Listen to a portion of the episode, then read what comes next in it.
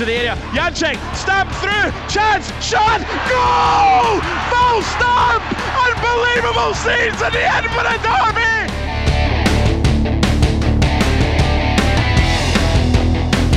For a goal! Oh! Ali Moustak! What a goal!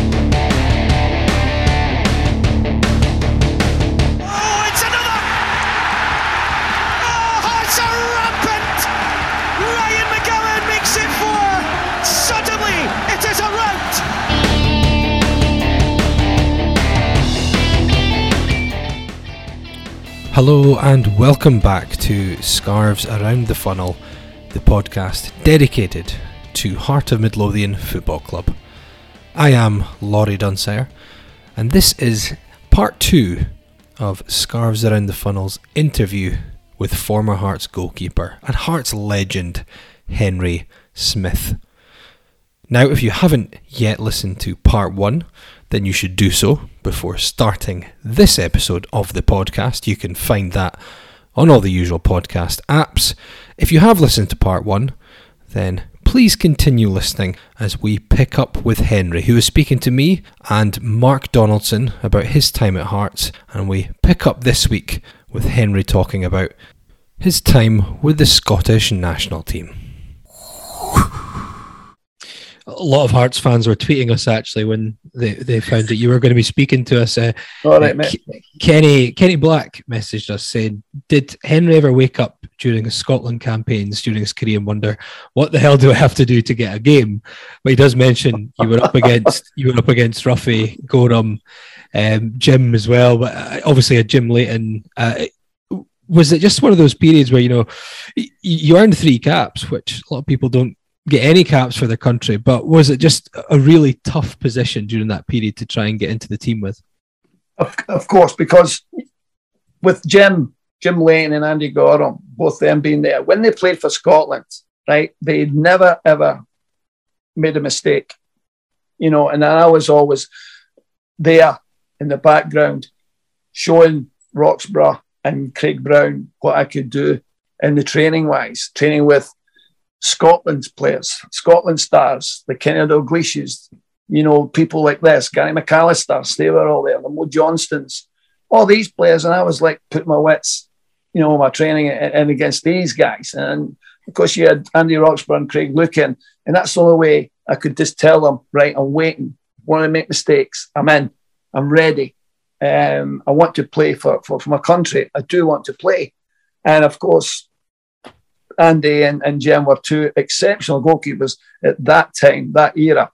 And then myself right behind them. Of course, you had Brian Gunn as well, by the way.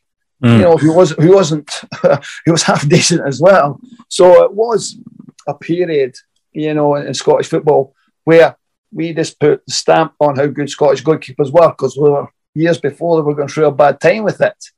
You know, when when Duffy was playing and stuff like that.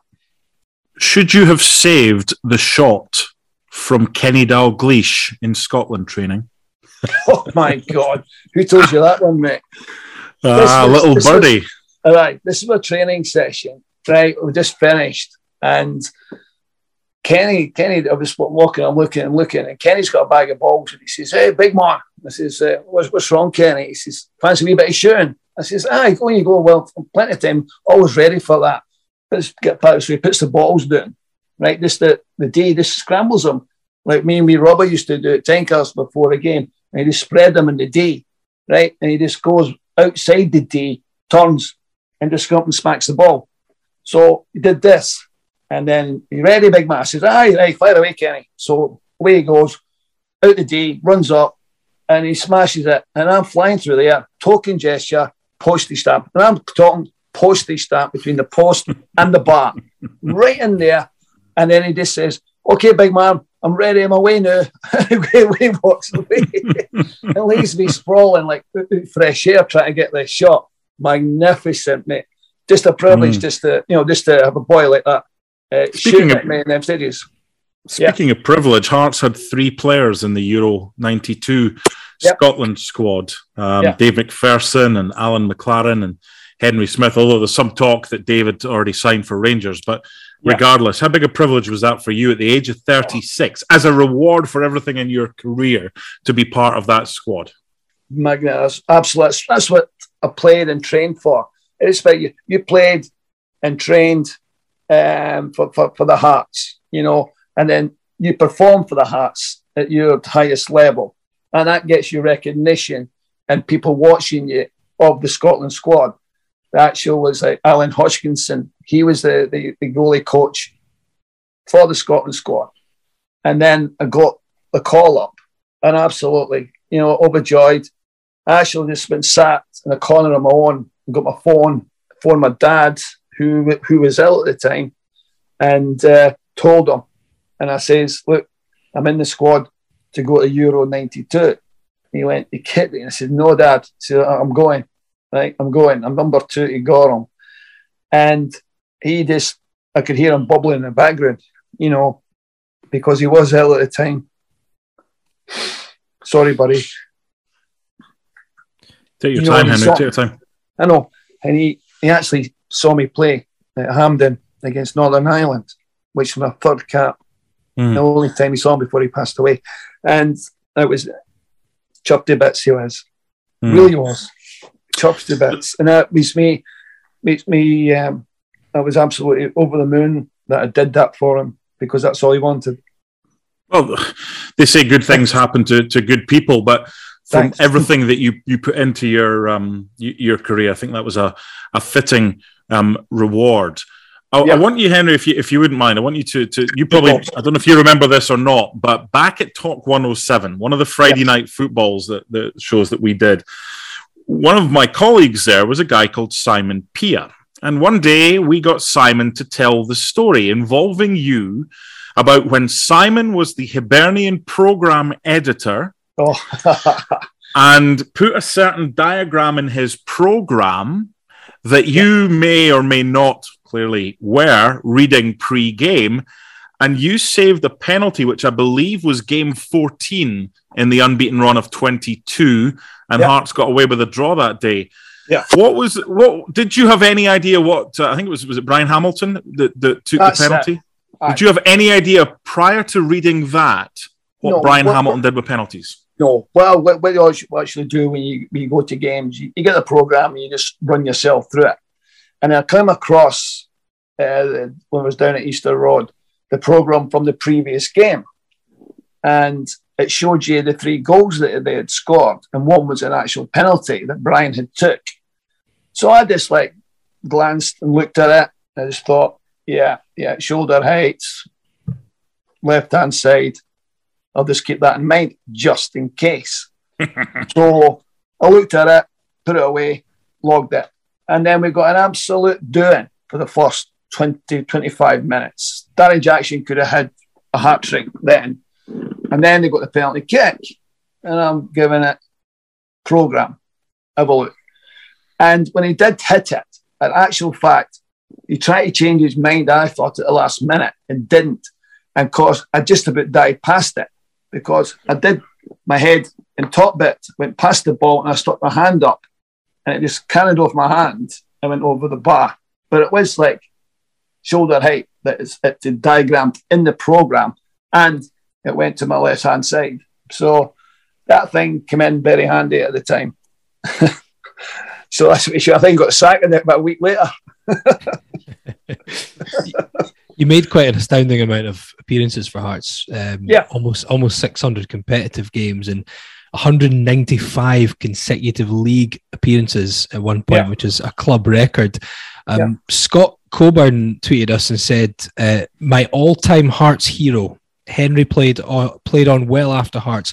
What was his motivation and what did he do to stay fit? Was natural. I was just a natural fit guy. Um, I didn't run long distances, as people put it, but I did work in the gym uh, with my shoulder work, uh, stomach muscles, and my thighs. As we all would tell you, hamstrings, they were like elastic. So fitness was just um, came natural to me. Um, the training was the, the, the part that kept me fit. I trained like a beast at times. Andy Goram always said to me, like I was on drugs the way I trained. because when I trained with him at Scotland squad, he didn't want to train with me. He couldn't handle it, the, the intensity that I was training at. Um, and I always said to him, you know, the way I train is the way I usually play. And that's how I always thought. And it was Alan Hodgkinson that said to me, he says, technical wise, mate, you're the best of the three of them we've got here, technical wise. And that included Andy and Jim Leighton. He just said, but they really don't make mistakes. He called me flamboyant. He called me um, too me too happy with the fans. You get involved with the fans sort of thing. I says, well, that's me entertaining them, Alan. That's what I do. That's that's me. I enjoy doing that. It keeps me going. And the fitness wise, I trained. You want me to train more? I love it. The more you give me, the more I want.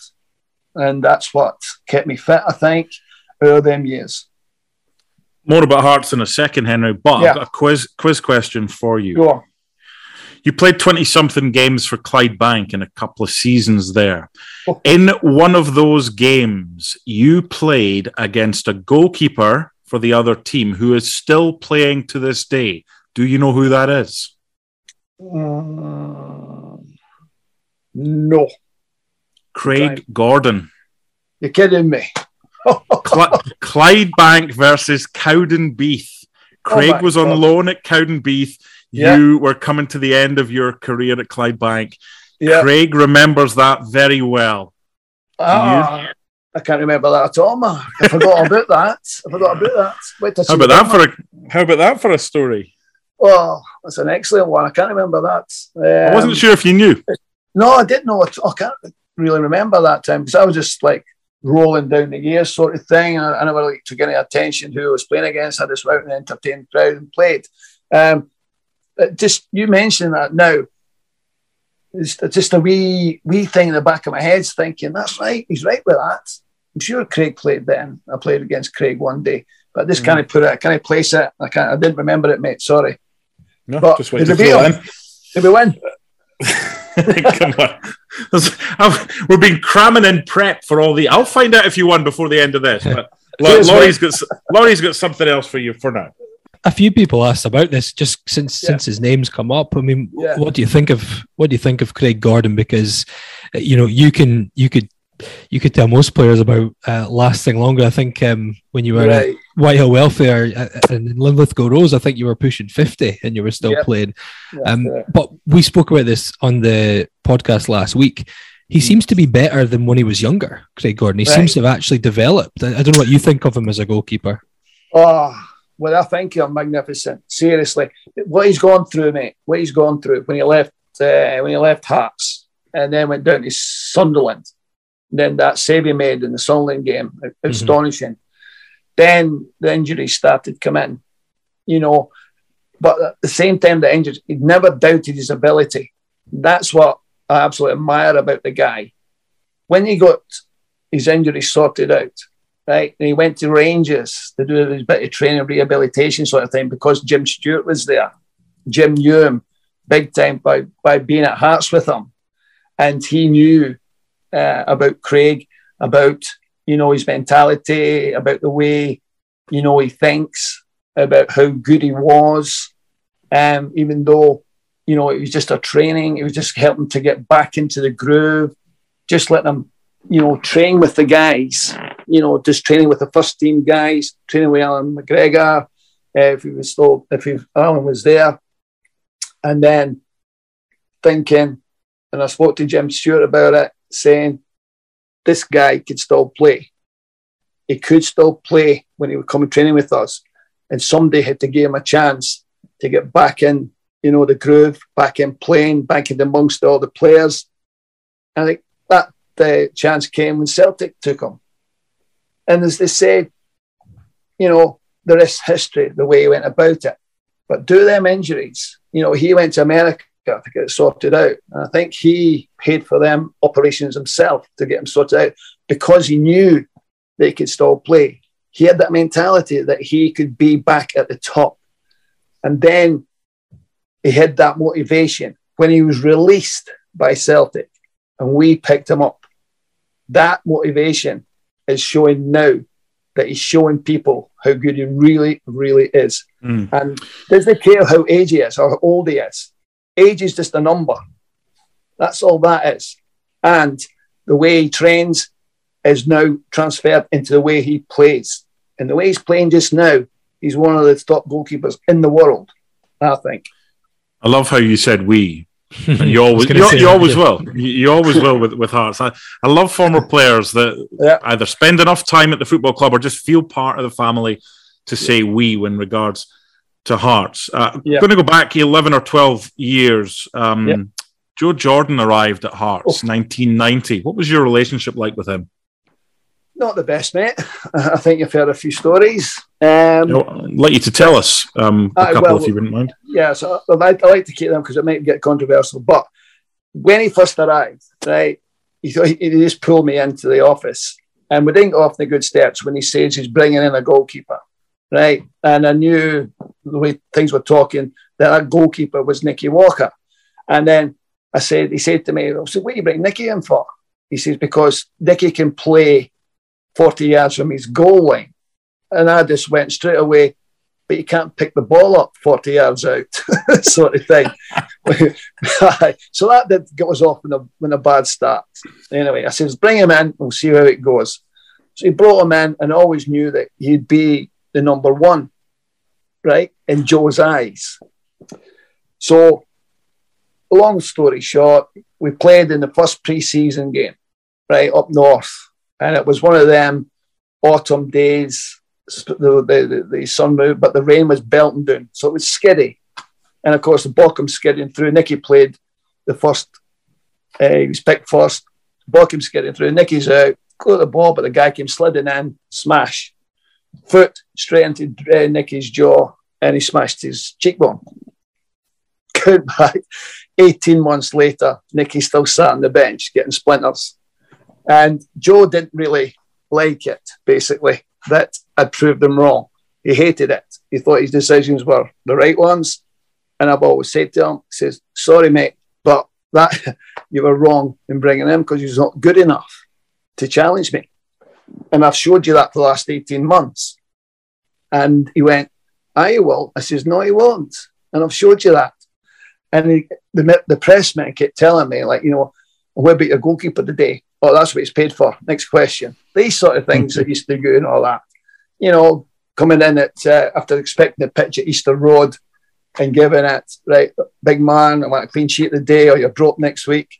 We things like that just to get me. Oh, sure, that's so and so. You know, but how good I am, sort of thing. Just keep that thing going.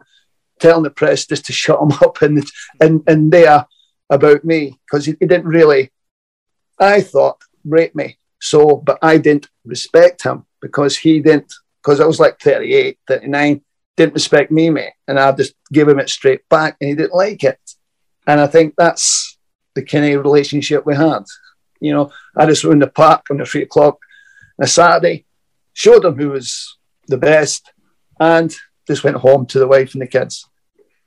People talk about managers getting Yep. the sack because of certain results, or players perhaps getting the manager the sack. Joe Jordan was pretty much time was nigh after a six 0 defeat at Falkirk. Um, Without wanting to be overly controversial, were there some players that thought, you know what, if we don't perform as well as we can today, we could get rid of the manager? You know yourself, Matt, players don't think like that.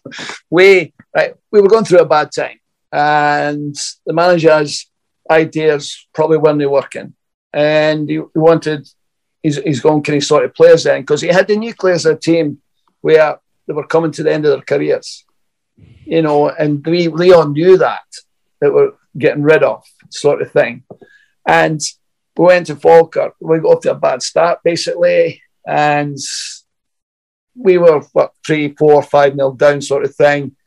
And we always remember when I think it was big, um, big centre half we had was on the bench. And five minutes to go, we're like five nil down.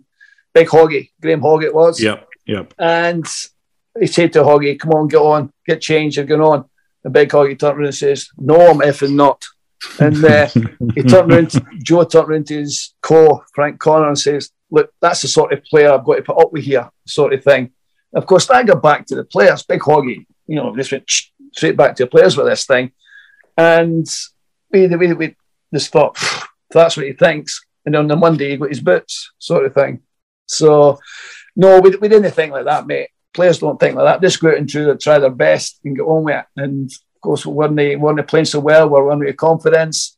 And we got a doing that day from a team that we, on our day when we we're playing well, we'd, we'd overrun them, sort of thing. But it wasn't, it wasn't to happen the last nine years. We've only had yeah. Hearts in European football once, and they oh. only made it to the second qualifying round. But uh, different, different back in your day. I mean, actually, you and Steven Pressley hold the the record, the joint record for most European matches for Hearts. I, I want you to take us back to the the run um, just at the end of the eighties, which left Hearts just one leg away from potentially facing Diego Maradona and Napoli in the semi-final of the UEFA Cup. What what was that experience like?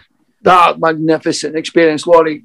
We, we started off in Ireland against St Patrick's, right? And uh, oh, you got hurt in that game, did you not? I got carried off. I think 82 minutes. And them days, I never wore shin pads back, and I never did. They weren't like rule wise that to wear them. So I never wore them. I thought it was just a hindrance. And this one 82 minute ball comes through, I've slid out, the ball comes sliding in, and his studs caught me right on my shin. And as Alan Rae come on, right, he pulled my sock down, and a chunk of my flesh out of my um, shin just rolled on the ground. and a big hole, big hole appeared in my shin. And I went, bleeding now. So off I went. Right, and I'm there on the bench, and the doctors come in. The game was over, and Walter Kidd's looking over, Christ almighty, and right, there's a big hole in I can see your bone. And then the doctor's over the top of it with a needle and thread, and he's like shaking like a bloody leaf. And Walter Kidd says, Have you been on the booze, doc? Because you're like hell. And he's trying to put this needle into my leg to, stitch me up, sort of thing. But that was the first game, and because we got through there, then I think it was um, Velez Mostar was it? Did we play them next? Yeah, you had or, Velez Mostar. Or then Dnipro in Russia was the next game, I think, something like that. That, that, that, that another time.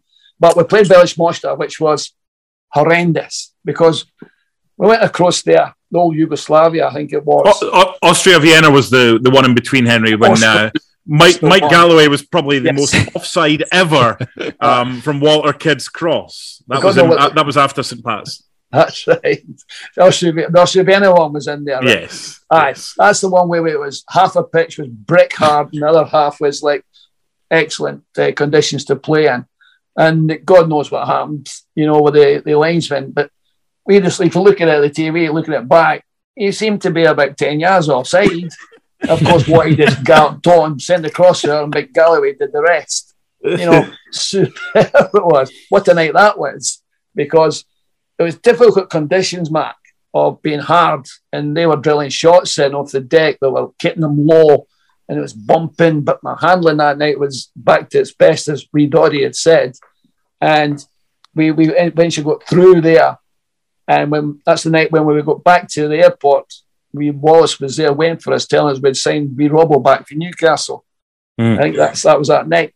And then the next game in Velez Mostar, what an experience. That's an experience in itself because we're all sat there having this pre match meal and all we hear is this clattering and banging noises. And it's the Velez Monsters crew members, you know, the fans, smash, trying to smash in the windies and all that, trying to get us, trying to get at us, you know. And it was like absolute bedlam with the security guards trying to get these fans away at the way so we could get on with his pre match and get ready for the game.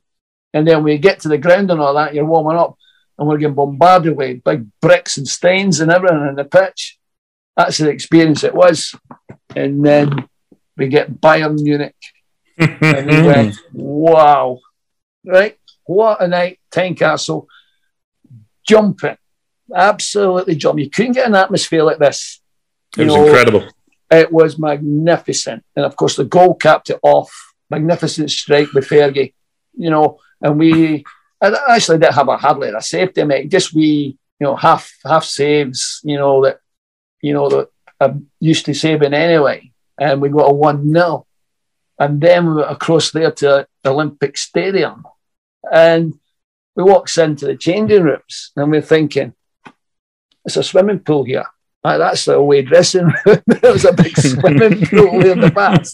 And at the floor of the bath, it was like this wavy curls that was built like that. The floor of the swimming pool was built like that. This is the bath that you went into through next door where you're like little cubicles where uh, number one, number two, number three, where you got changed. And we're thinking, Jesus Christ, you know where the money is here because going for Tynecastle like this, night and day again, mate. Night and day. It was magnificent just to play there. You've got to think, though. I mean, yeah, that, that was a howler of a mistake that you made because you really should have caught the Klaus Augenthaler shot. Should, yeah, Augenthaler. Thanks, Mark. what was it? Jeez. The, the, boy says, uh, I got interviewed before the game, and the boy, uh, the lady was interviewing me and says, "Who are you expecting trouble from here?" And I says, "Well, you got to keep Augenthaler stop him from coming forward, you know, because he's got a decent shot on him." That's what I said to her. you know, when we got interviewed at Tynecastle before we went across to Munich, and of course we got across there, and actually McPherson's a commentator, you know, and he, and I'm I'm screaming at somebody because his Augenthaler's coming and I said, "Close them down, close them down." And then he lets fly. And I'm thinking, I'm not getting this. But I took two steps. I thought, it's a token gesture. I'm not getting this. and then you listen to the commentator afterwards, and Alex Mc, Big Archie Macpherson, the commentators, and uh, no three keepers in the world can get anywhere near that. No less the keeper who's been in outstanding form all season is not even six feet away from it. and uh, I never even saw it, mate. Seriously, it was an absolute howitzer right the oh, top bin. It, it's frightening. I've watched it back this morning. There's yeah. a couple of things yeah. to, to know. A, yeah. you didn't even have a chance of getting it on the way back out. No, I didn't. But clearly, there's no. Of course, it was a token gesture. However, Kenny Black slips. That gives Augenthaler a little yep. bit of space. He's 35 yards out. Dave McPherson is just disco dancing about Correct. five, ten yards away. He's got to close him down. I'm not uh, saying it would have made a difference, but yeah. he had he had the freedom in Munich to shoot. Correct, correct, and that's that's what we say. We knew, you know, his shooting prowess was exceptional, you know, and um, and, and I'm screaming, I'm screaming at somebody, close them down, even if the centre halves just go out, close them down, close them, and I and I'm they're just blanking me. I just seen the ball uh, halfway towards me, and I knew then I'm, I'm, I'm not getting this. I'm not even getting this. And then saying that as a boy at the back of the net, I'm diving on the floor. The next thing I knew, the ball's in my hands. So I'm trying to pick it up to throw it back to the centre circle. I thought, I never said that, did I? No. This day, I'm mm. going to kick off again. It was frightening. But speaking, of, game, speaking, I was going to say, speaking, speaking of saves, uh, yeah. uh, people talk about John Colquhoun missing, but yes. Aumann Aumann's made a brilliant save to deny JC. Correct. And the referee get a bad kick. Is that right? Yeah. Yep. Yep. Exactly. We the wee man a, a, free header, I think the first half as well. And he was free one and one where he's hit it, did all everything right. He's hit it across the goalie. And the keeper's made an absolute fingertip, say, brilliant, low down. And the referee, we can believe the referees gave a bloody well goal kick because we could see that the, the deviation in the ball. Even I've seen it from my end. And but like we said afterwards, with the chances, you don't take them against these sort of teams, then you get uh, punished. And we got punished where we bit mix up between me and Big Craig, where I've shouted, he's half come, stopped, I've stopped, and of course neither of the two have got it, and the boys just got can he tap in to put it in to make it 2 0. But like I said, Matt, we had chances to win the game, uh, mm-hmm. to, yeah, yeah. to go through to the next round. And as you say, if we did, it's hmm. been Maradona at Tiny. but that's hindsight, mate, isn't it? It's funny you mentioned you mentioned the goalkeeper making a save and not not getting the Hearts not getting the corner. It reminded me of Craig Gordon this season when he tipped Martin Boyle's shot around the post at Tynecastle. oh, I almost uh, thought Craig was going to point to the corner flag and tell the referee he got it wrong just so we could get the, just so we could get the credit for the save. I've done that a few times. I said to the referee, I'm cold referee, I'm freezing here, get a corner kick, go on. when I made a save, like, get a goal kick. Said that um, a few times, mate. Bit, bit, of a lighter question. Andy Groundwater uh, says because you, you, you wore quite a few interesting keeper oh, jerseys, especially compared to the more um, the safer options these days. He he yes. says, "What what was your favourite style of keeper oh. strip? The old school plain '80s jersey or the psychedelic mid '90s?" The psychedelic mid '90s because it went with my personality. Colourful, colourful, happy-go-lucky guy who just got on with the job. And them them shirts, like they, they were brought in before the season started with Les Les Porteous, and he just give me two. He said, which one do you choose? Which one do you want? And I just took the worst one of the lot all the time. and he just looks at me and went, You're kidding me. I said, No, I want that one. That'll do me. Right. And I just get on with it. That can do for the reserve man, whatever it is, plain thing. and, that, and, that's how it worked. I just brought them in at the start of the season. I just choose which one I liked. The goalie, by the way, is that the, Craig Gordon's now wanting Hearts to introduce one of those jerseys for the 150th anniversary um, in uh, right. in 2024 uh, because he that, he was he was grown up with them and, and he he bought them like many young yep. kids had their parents do and I mean anything that's old's new again, is it not? That's correct, mate. Yeah, and all, all nice of them to do that. that that'd be good if you could uh, get them introduced and get them uh, get warm again. And then, because in them days you know, it's it's just how I was, um, colourful, and and and I like to have the the fans is the same. The kids were walking about with them, and you know, it was just the way my personality came across. That uh, the fans loved it. I entertained them, and the shirts entertained them as well. So. I couldn't give a monkeys with anybody else. so it's been it's it's been over an hour, and we've not mentioned the save from Tommy Coyne. Is oh, it your best ever?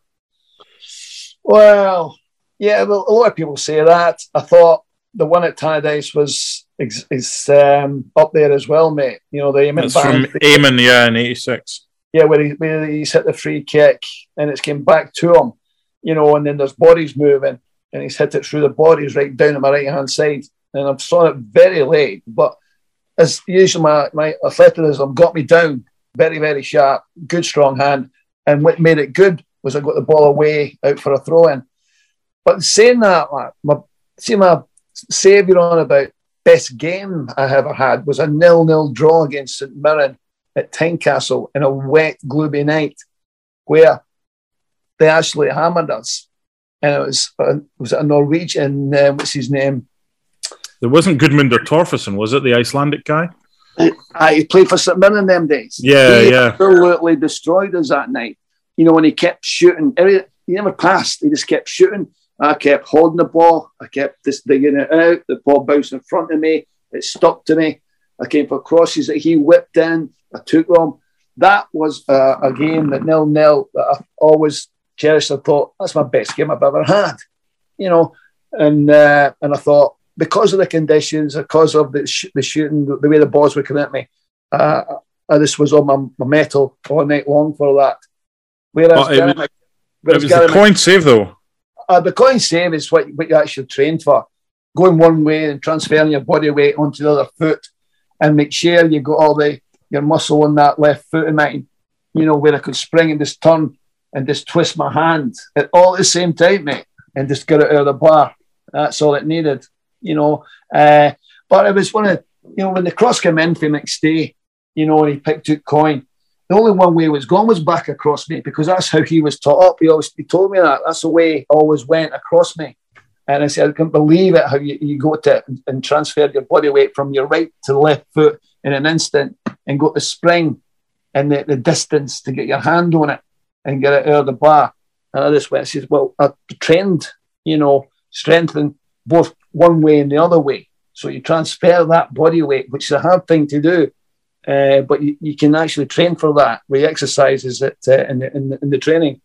Because you were 1 0 down at the time. That would have made that's it 2, probably game over. And you, and you, you went on to win it 3 1. So, uh, I mean, that's just, the same. Now, it shows you that the goal, how a goalkeeper can change uh, the way the team is playing. Because we're a goal nil down, that save kind of lifted us. You know, it, it kind of lifted, kept us in the game, it lifted us, and then you go on and win the game. Same at Tannadice all over 1 0 up. They score then, it's 1 1. We're under pressure. The momentum's with them. But I make the save, lifts us up, and we go down and we'll win the game 3 0. Easy in the end. That's the sort of things where a goalkeeper does. You know, does his job like that. And that's what big, uh, big Craig Gordon's been doing all season. last season, this season as well. And that's what he trains for. That's what I train for. And when it comes off, mate, you feel absolutely brilliant. And the fans love it as well. I've got a question here that might. It's a bit of a, Yes, a, a musical theme, actually. Craig Yeah. Morris says, Yeah. What's it like when the whole world knows about Henry Smith? What's it like? What a question that is. you Uh, tell me, tell me, you've heard the song, Henry. You must have heard the song. I've heard this song, mate. I heard it the first, not the first time I heard that. I don't know. Somebody put it on. Aye, Somebody put it on. I was going through the cup final when we beat Rangers 2 1. Somebody put it on the bus because I got the bus for Broxburn, uh, me and my daughter. and I thought, chuff this. I'm not going through it myself. We'll get the bus, get the atmosphere, and we'll go. And I got a bus, couple of seats for Broxburn. And then we're just walking through, uh, well, no, walk, just travelling through. And somebody puts this tape on. And here's Henry Smith songs coming on. And I went, what? And I think that's the first time I've ever heard it, man. And it was, aye, it was pretty special, mate. When you have a song written about you, it's it's, it's magnificent. Feels it makes you feel good. Really does. It's a lot bet It's a lot better of a song than tracks 19 and 20 in that album, where it's some young kid from Penicuik whose balls hadn't dropped who was asked to, to record the history of Hearts. And when I did, and now I listen back to what I produced, I'd rather have the Henry Smith song over that appalling history of Hello in 1874. Jesus, man. So give me the Henry Smith song every day. Aye, ah, exactly, mate. Brilliant. Absolutely brilliant, mate. Uh, aye, it's absolutely, it's, it's, it was overwhelming at times. You know, my daughter's this, she was sat there and, and she's looking at me and I says, Yes, that's, they're singing about me, darling. Yeah. And she went, Yeah, I'm not kidding. She says, that's, and she went, That's how big you are with the Hearts fans. And that's when it, I said, Well, I must be if they're making songs about me. and it's not the opposition. Which was very, it was, it was decent. It was, it was a brilliant day. The other goalie's been in touch. Is the it? one that yeah so i said when, when, when was the game so he said 19th september 2001 clydebank 3 cowdenbeath 2 so you did win when you Yeah. played against them he saved an alex burke penalty who then i think scored with the rebound Yeah. your team your team included rob mckinnon derek right. ferguson and barry Yeah. Lavety That's correct. Yeah, yeah. We that was a team where we had a team of kind of the older generation where we're coming into our careers, sort of thing, and we were winning that league right to, after Christmas and New Year by about eight points. And we never we won I think four points afterwards and finished about sixth in the league. You know that because we were running out of steam. We didn't have no kids in the team that could dare running for us. And that's that's the sort of team we had. I think Willie was Willie Jimison there and all. Yeah. um, well they they had they had uh, hamish french um, playing for them. But he might have been there at, at, the time. Eric Payton, Alec Burke, Brian Carrigan, Jim Dick, Mark McNally, Frenchman Aye. called Fabian Bossy. Fabian um, Bossy. Oh. They're, they- they- they're- they're memories, pal. They're, they're big memories, them lot. Yeah, Yeah. so so Cow- Cowdenbeath lost that. Clydebank won it. So so yeah, you, Yeah, they're big man. Let three goals. You let three goals in, I just let two in. I tell them who the best is. let's um let's let's Well- kind of wrap things up without mentioning your your penalty shootout um miss when Yeah. Robbo when Robbo put you forward. Does anybody else want to take it? Oh, Big Henry takes some in training, says Robbo, and then you that ball hasn't come to earth yet. The one at Dens. Park. That's aye. That's up at Dens. We the there was nobody volunteering to take penalty kicks, and Jim Jeffries was going round everybody, right? Asking you want to take one, you want to take one. No, I can't. My legs have gone. Blah blah blah. And then we Robert just went, "Hey, Gaffer, the big man takes penalties. He's he's absolutely brilliant in training, no problem at all." So I was down to pick one, right? So I saved one for Jim Duffy, right, to put us in it. Saved it grabbed the ball, went to the, the centre circle, uh, the, uh, the the penalty spot, turned and smashed it ten feet in the air. It's still got moon dust on it, right? and then they went up and scored the winner. After the game, Craig Levein came to me and said, "You shouldn't have taken that one. You were still on a high because you had saved the penalty for Jim Duffy.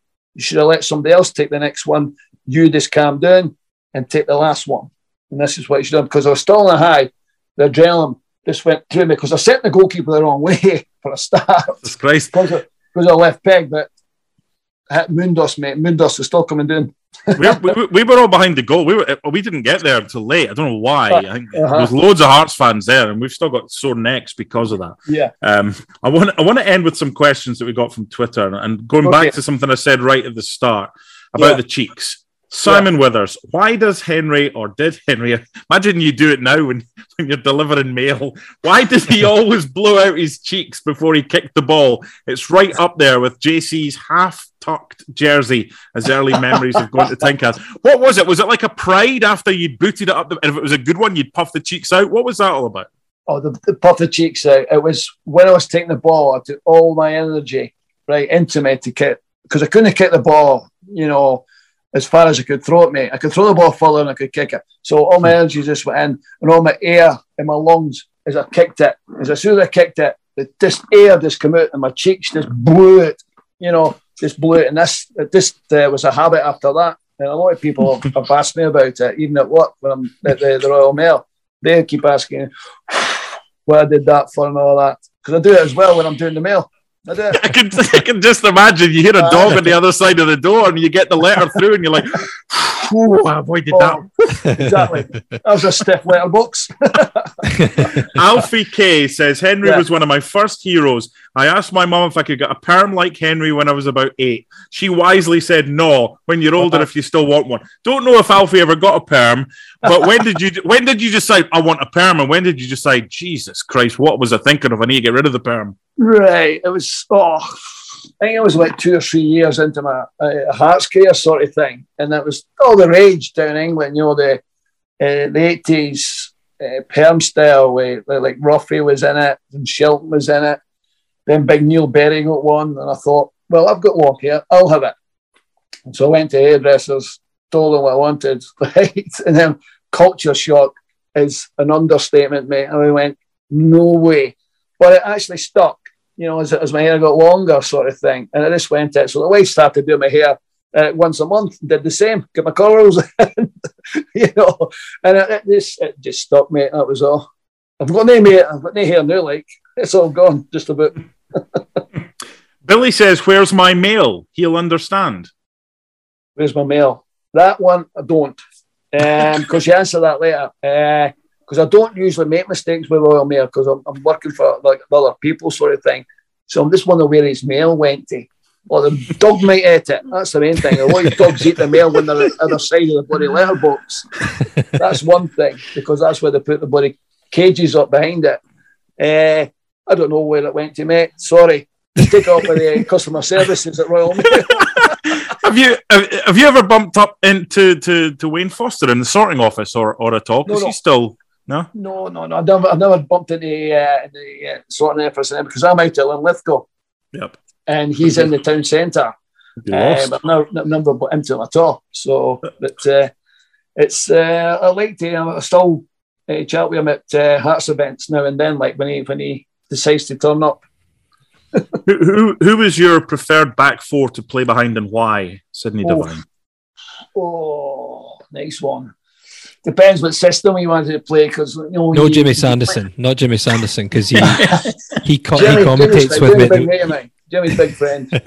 I would go the sweeper side. You it was a brilliant one where we had you know Levein with uh, Sweet and a maybe big Slim on the left side and Alan McLaren on the right.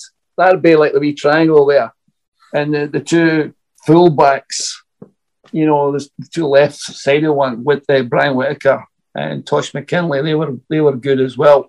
But the back four, I'd have Levein, McLaren, Tosh McKinlay, and I'm trying to figure out right back here. Walter? Correct. Walter. No, no issues with Walter. Took yeah. care of Davy Cooper every time. That'd be the back four, Paul. Final question I want to mention from Flitch. Does Henry yes. think he was unlucky to be penalised so often for oh. taking more than four steps? Airdrie in the semi, Bologna in the UEFA Cup. Hundreds Most, of times, mate. You Seriously. did it a lot, but you very rarely got punished. So why did they pick those two bloody games? Uh, frightening those. The one, the Bologna one, he says he a double hand balled it because it was like a throw in from Kenny and I've let it hit just my arm, across and just hit my arm, or hit my body, and picked the ball up. And he said a double hand ball. That was that one. You look at today, and you see the amount of times the keeper is well out his 18 yard box when he's kicking the ball, and he's still got that ball in his single hand. Mm. It's countless. I've lost many as I count because I've it done. And of course, when I did it in the Airdrie game, there's only one place where Kenny was going to put the free kick, which was in the top bin. And that was another issue with, with Big Joe Jordan in the dressing room as well, where he says I was unprofessional, was the word he used. Ooh. And I went, aye, okay, Joe, speak to them more, sort of thing. And told him what today. But we had so many chances in them games, we should have buried them as well. Mm. That's well, but it was one of them where I don't know what, why, you know, I got pulled up in them two games, mate. Maybe it was just they were looking at the game before it. Watch Smith, you know, he might overstep, blah blah blah. blah. It's tough for the Bologna game because as a referee, he's probably never even seen Hearts play before. But look, it, it is what it is. I don't want to end on on that. I want to end on a positive. So, um, joke, 30... You want a joke? True story. joke. Well, no joke. A true story. I got. Okay. I, I end up in the police station. The Bologna game. Really? Really. See when they come over at Tynecastle, the Bologna, they mm-hmm. put right the away fans, right, because they only had about thirty. The away fans were if I'm looking down Tynecastle, right, the way fans are behind me, the right hand side, up in that top right hand corner of the stand. Mm-hmm. They put the Bologna, they put the, the Bologna fans up there, right?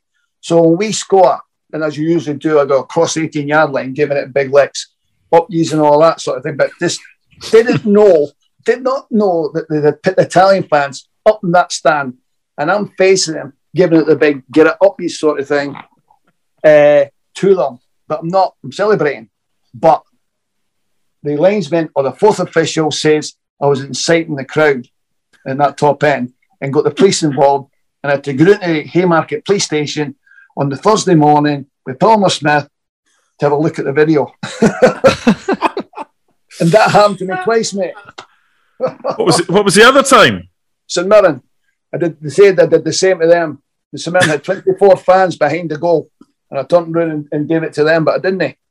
I didn't. I? But the fans, the, the cops say they did because they, they were saying, I'm that top right hand corner. They watched me. I says, all right. They swept my hands and let me go away here.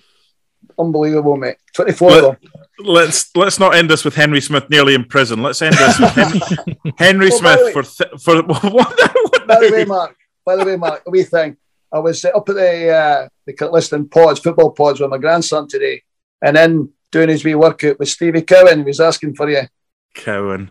Uh, oh, cup tie. Cup, My uh, goodness. Stevie Cowan, yeah, Hibby, the Aberdeen boy, centre forward. Because it was it was fun on on a Friday night at Talk 107 because yeah. I, the, the the the rivalry. I mean, it was it yes. was me, you, Gary, and then Tortolano, Mickey Weir, and uh-huh. you guys you guys got on so well. I don't know if it's like yeah. that now. I doubt it very much, but you. I'm sure you've still got good pals that you, you used to oh. go up against in Edinburgh derbies. Oh, brilliant. Great pals. You know, Stevie, this, Stevie stays 25 years up the road for me. Oh, That's brilliant. Like, Mikey stays up opposite the leisure centre at the top. Michael end. Smith, yeah, who Michael, plays for Hearts. Mm-hmm. And Hanlon stays. I've seen Hanlon many times in up on the field. And I've how you just you don't even give him his first name. Hanlon. He lives near me. Hanlon. He's up there during the, the lockdown when they couldn't go in and train. He goes up in the in the field and does his running up there as I'm up with a dog. And I'm trying to tell, like, is it the dog? Bite him, bite him. He's a heavy bite him.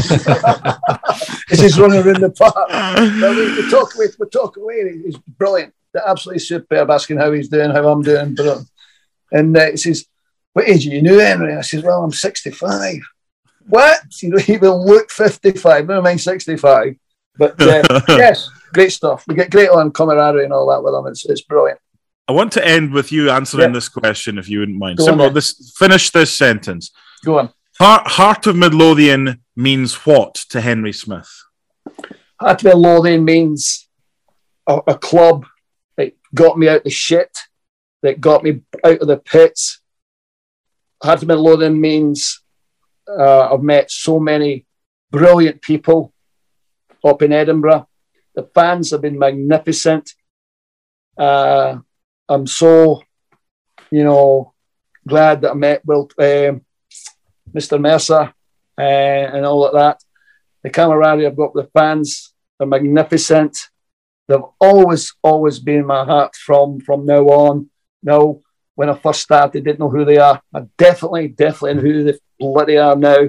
Hmm. And hopefully, you know, the, the fans, you know, will always recognise what I gave to them because I know what they did to me uh, was give me pleasure uh, of entertaining them and doing well week in, week out. And I will always, always love them. Wow. And I think, and I think from the responses we've had on social media, that the yeah. feeling is very much mutual. And mm. um, when you were inducted into the Heart of Midlothian Hall of Fame, the yeah. the final sentence says uh, Henry was one of the finest goalkeepers ever to appear for Hearts, and it would be impossible to calculate how many times he turned a game in our favour.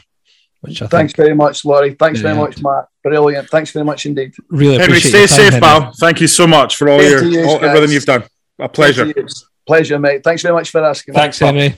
Bye bye. Henry. Bye bye. Bye, guys. Bye, guys.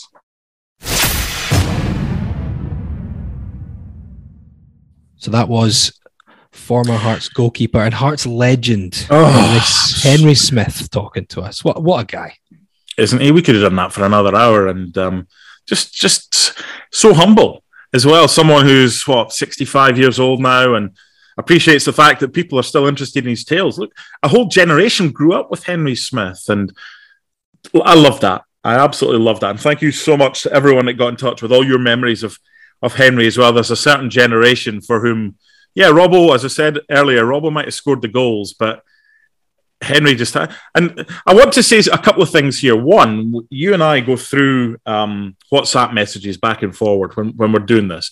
And one of them that you said was 11 or 12 years with a question, and then a woman saying, It's been 84 years. I meant 11 years before Craig Gordon played against Henry Smith in 2001. You cheeky bastard.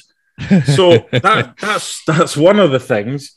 Uh, and there was another thing which I can't remember um, right now, but but yeah, Henry Henry was great. He, he really was, and um, it was a pleasure to have him on. Yeah, big thanks to Henry for coming on the show. Thank you for tuning in to this week's uh, Scarves Around the Funnel. This has been part two of our chat with Henry Smith, and you might be listening to this just before Christmas, on Christmas, possibly before New Year. So I'd want to say a very Merry Christmas and a Happy New Year, or just a Happy New Year if it's already past Christmas. Depends when you're listening, but you get the drift. And a huge thanks to everyone for for tuning in, for interacting, for sending us the messages, emails, sending us tweets or questions. Uh, and obviously, uh, it's it's going to be a very tough festive period in many ways. Hopefully, people mm. get a chance to catch up with friends and family as much as you know. I, I, know they can still do that, so hopefully they can do that. And there's there's no isolation period stopping it. If there is, you know, get on Zoom, get on Skype, stay in touch. So hopefully everyone can have as nice a Christmas and New Year as they possibly can. Um, it's just yeah, difficult, difficult period again. Yeah, the other thing I would say, Laurie, and uh, I just want to kind of doff the cap and, and say thank you to the the other Hearts podcasts out there for everything that they do for our community. Um, yeah, because. Yeah I think the more that, that, that we have, the more quality podcasts that we have that Hearts fans can listen to in, in tough times, the better. Um, and look, our messages, our direct messages, whether it's Scarves Around the Funnel, whether it's Laurie, whether it's me, whether it's any of the other guys and girls that are involved in the podcasts, we're always there because we'll have tough times, and I'm sure you guys will have maybe tough times as well. If you want to chat, or you just want to blether or to exchange messages with with any of us in any of the podcasts, I'm sure I can speak on behalf of everyone else. Feel free. I've already managed to speak to a, a, a couple of people um, just about hearts. I know you have as well, and and a few of the other boys and girls have too. Just I tell you what, there's nothing better than talking hearts. Whether we've just lost a shitty game and go, how the hell, and we talk about that, or whether we're waxing lyrical about a shitty 1 0 win at Dundee that means the world to us afterwards. We're always here and we always will be. And, and you know what? We might need someone to kind of blether to to direct mm-hmm. message or or something as well. So it's going to be a tough time of the year for a lot of people. Those that might be on their own, those experiencing Christmas um, for the first time without a, a loved one. Um, there are people out there that, that are happy to chat, and if if you need someone, then you know where we all are. So happy holidays, everyone, and we'll do it all again next week, and uh, I've got some good guests lined up for you in the in the the new year. Um, not give too much away just now. And of course, just remember if you want Hearts to sign a certain player, just let us know and we will make it happen. and maybe one day the whole world will know about them as well. Very nice, very nice. Thanks for tuning in. Merry Christmas, Happy New Year, and best wishes to everyone.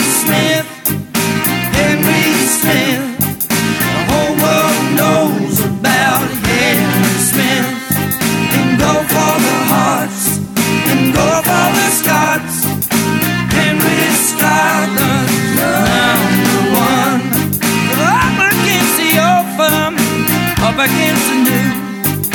Henry's a envy, shows him what to do.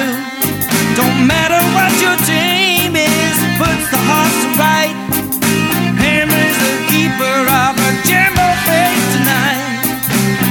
You got a problem like a leaky defense. Last line of cover, gotta have some common sense.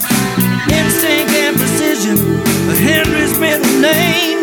Eleven a jambo, king of the keeper's game. Henry Smith, oh, Henry Smith.